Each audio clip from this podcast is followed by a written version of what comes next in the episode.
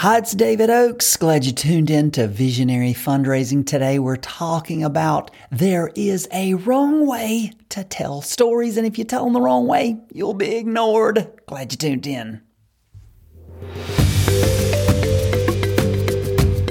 Fundraisers struggle to find the strategies and the confidence they need to see their mission fully funded.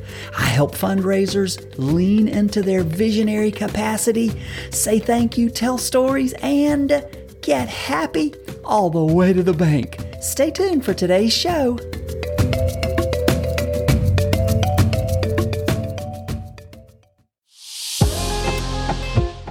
Today's show is brought to you by the book Visionary Fundraising. Stop chasing, start attracting the money you need. For over a year, I've dedicated myself to writing down everything you need to be challenged to in order to double, triple, quadruple, and more the income that you receive as a visionary. You can buy my book today at Amazon.com for $19.99. Or for you digital readers, got a good deal for you. Go click the link in the show notes, go to my website, and you can buy the digital version for $4.99. Stop chasing, start attracting the money you need.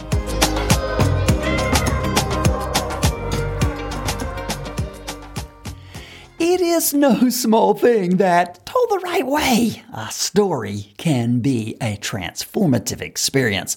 I hope you caught the key phrase there, told the right way.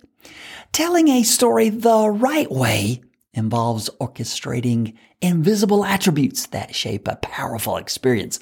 The world will ignore you when you tell your stories the wrong way. Mastering storytelling. It's the number one tool that successful visionaries use to change the world. The ease of being a visionary lies in this powerful ability to tell stories. The visionary fundraiser understands the significance of storytelling and its immense power and they recognize the large impact it can have.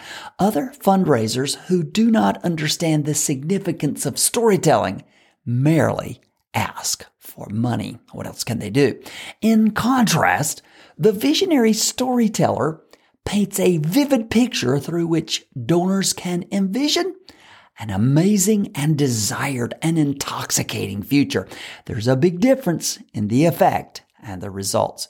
This one tool, this one tool sets you apart from the crowd and multiplies your success. Warning, warning, warning, Will, Will Robinson. Danger, Will Robinson. I have a warning for you. I find that most fundraisers think they're telling stories when they're merely giving reports. What's the difference? A story is about one person with a name with a problem that has been solved or needs to be. Did you catch that? One person with a name with a problem. Deborah Small, a Wharton Business uh, University School, Wharton Business School marketing professor, conducted a famous study contrasting the effects of fundraising for a group of needy beneficiaries versus one specific beneficiary. The results were startling. She, she did two, she fundraised for a bunch of people that were starving over in a majority world country. And she did a fundraiser all at the same time, two different fundraising, two different groups of people. She did it for a lot of people who needed help. And she did another fundraiser for one little girl named Rokia who needed help. The results were startling. Dr. Small found that appeals for one individual with a name, Rokia, received twice as much money as an appeal for a group of nameless people. Now, don't miss, don't miss Deborah Small's powerful conclusion.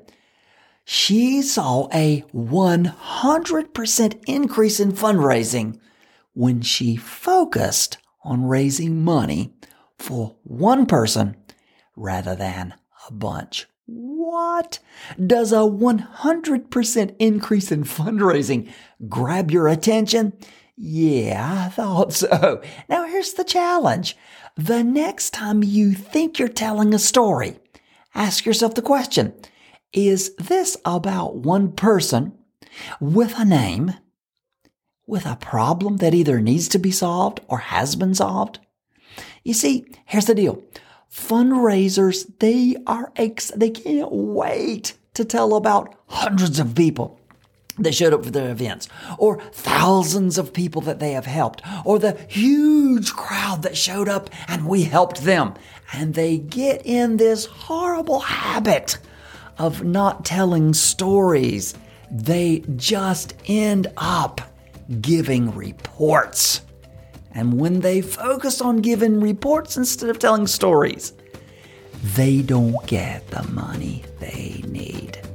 Wow, glad you tuned in today. This is David Oaks. I am challenging you to be a visionary fundraising storyteller. Tell stories about your beneficiaries. Talk about the one. Your donors. Talk about the one. And your volunteers. Always talk about the one. I'm so proud of you. God bless you. Until next time, it's David Oaks. Keep it up.